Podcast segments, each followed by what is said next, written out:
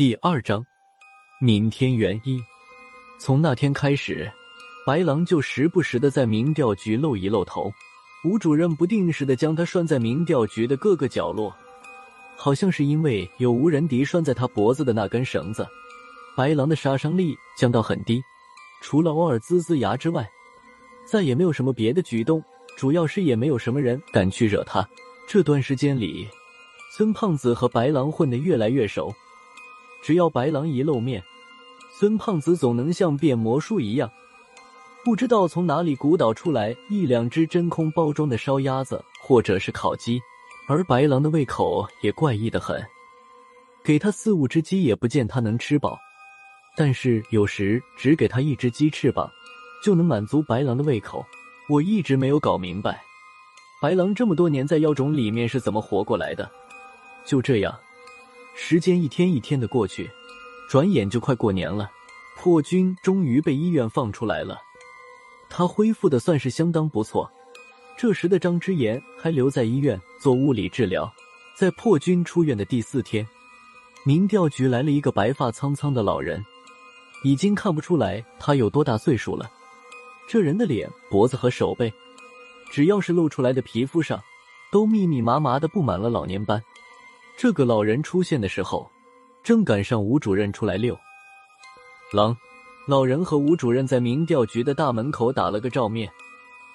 这老人好像认识吴仁迪，看见吴主任从大门里出来，老人愣了一下，随后他的脸上就像被人打了一拳，五官有些挪位。老人努力平复了一下心态，冲吴主任点头笑了一下，露出了嘴里一口苍白的假牙。吴主任面无表情的看着眼前的这个老人，迎着吴主任的目光，老人脸部肌肉不受控制的一抽一抽的，就像是中风的后遗症一样。最后，老人实在受不了这种压力，干笑了一声，说道：“吴主任，好久不见，这么多年，你倒是一点都不显老。想不到我的运气这么好，一来就能遇到你。”吴仁迪歪着脖子看着老人，又过了半晌，才说道：“我们认识吗？很多年前见过一面。吴主任贵人事忙，不记得我这个老家伙也不稀奇。您的事忙，我就不打扰了。”见吴仁迪不怎么想搭理他，老人没滋没味的笑了一下，刚想继续向前走时。无意中扫了一眼吴主任手上牵着的白狼，老人的左脚刚迈出去一半，就僵在半空中，身子晃了一下。好在他及时收脚，才不至于当场摔倒。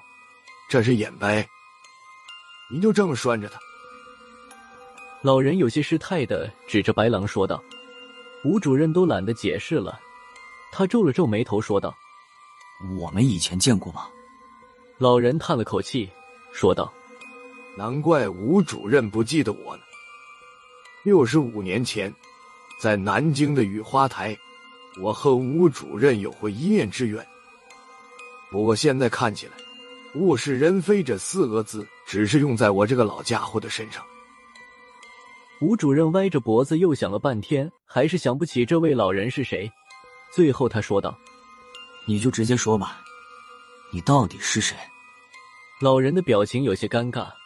他干笑了一声，说道：“我是闵天元。”闵天元，吴主任默默的重复了一遍。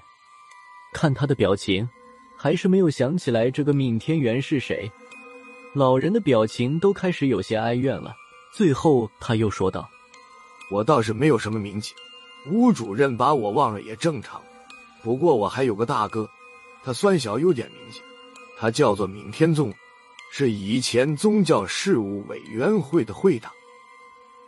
本来以为提到明天宗，吴主任一定会有印象，没想到吴主任还是直摇头。明天宗又是哪个？这个时候，我和孙胖子正从大门口走出来。刚才这两人的对话，我们俩听得一清二楚。吴仁迪的反应有点让老人接受不了。老人在说话的时候，语气低了几分，说道。吴主任，您不会连宗教事务委员会都不知道吧？没想到吴主任冷冷的回答道：“宗教事务委员会，我一定要知道吗？”说完，不再理会老人，牵着白狼向前面走去。我和孙胖子在后面对视了一眼，这就是标准的吴主任的操蛋排气。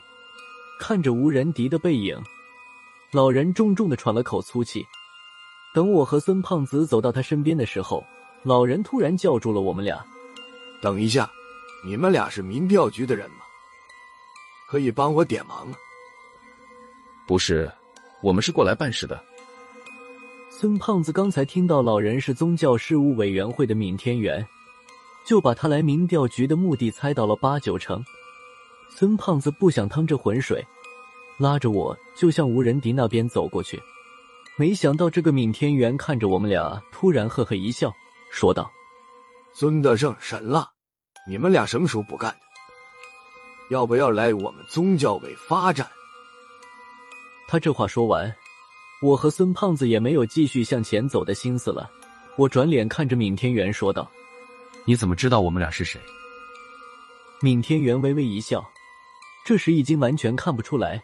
刚才他初见无人敌时那种惊慌的表情，闵天元说道：“怎么知道你们俩的事不重要，但是麻烦你们去高亮那里通知一下，就说宗教事务委员会的会长闵天元有事要见他，让你们的高局长安排一下。”我在他的话里听出了点问题。等一下，宗教事务委员会的会长不是黄然吗？你这是篡了他的权吧？闵天元说道：“那是你们搞错了，黄然是宗教事务委员会的宗教法人，我才是会的。这些事情不是你们操心的，你们俩还是去通知高亮吧。”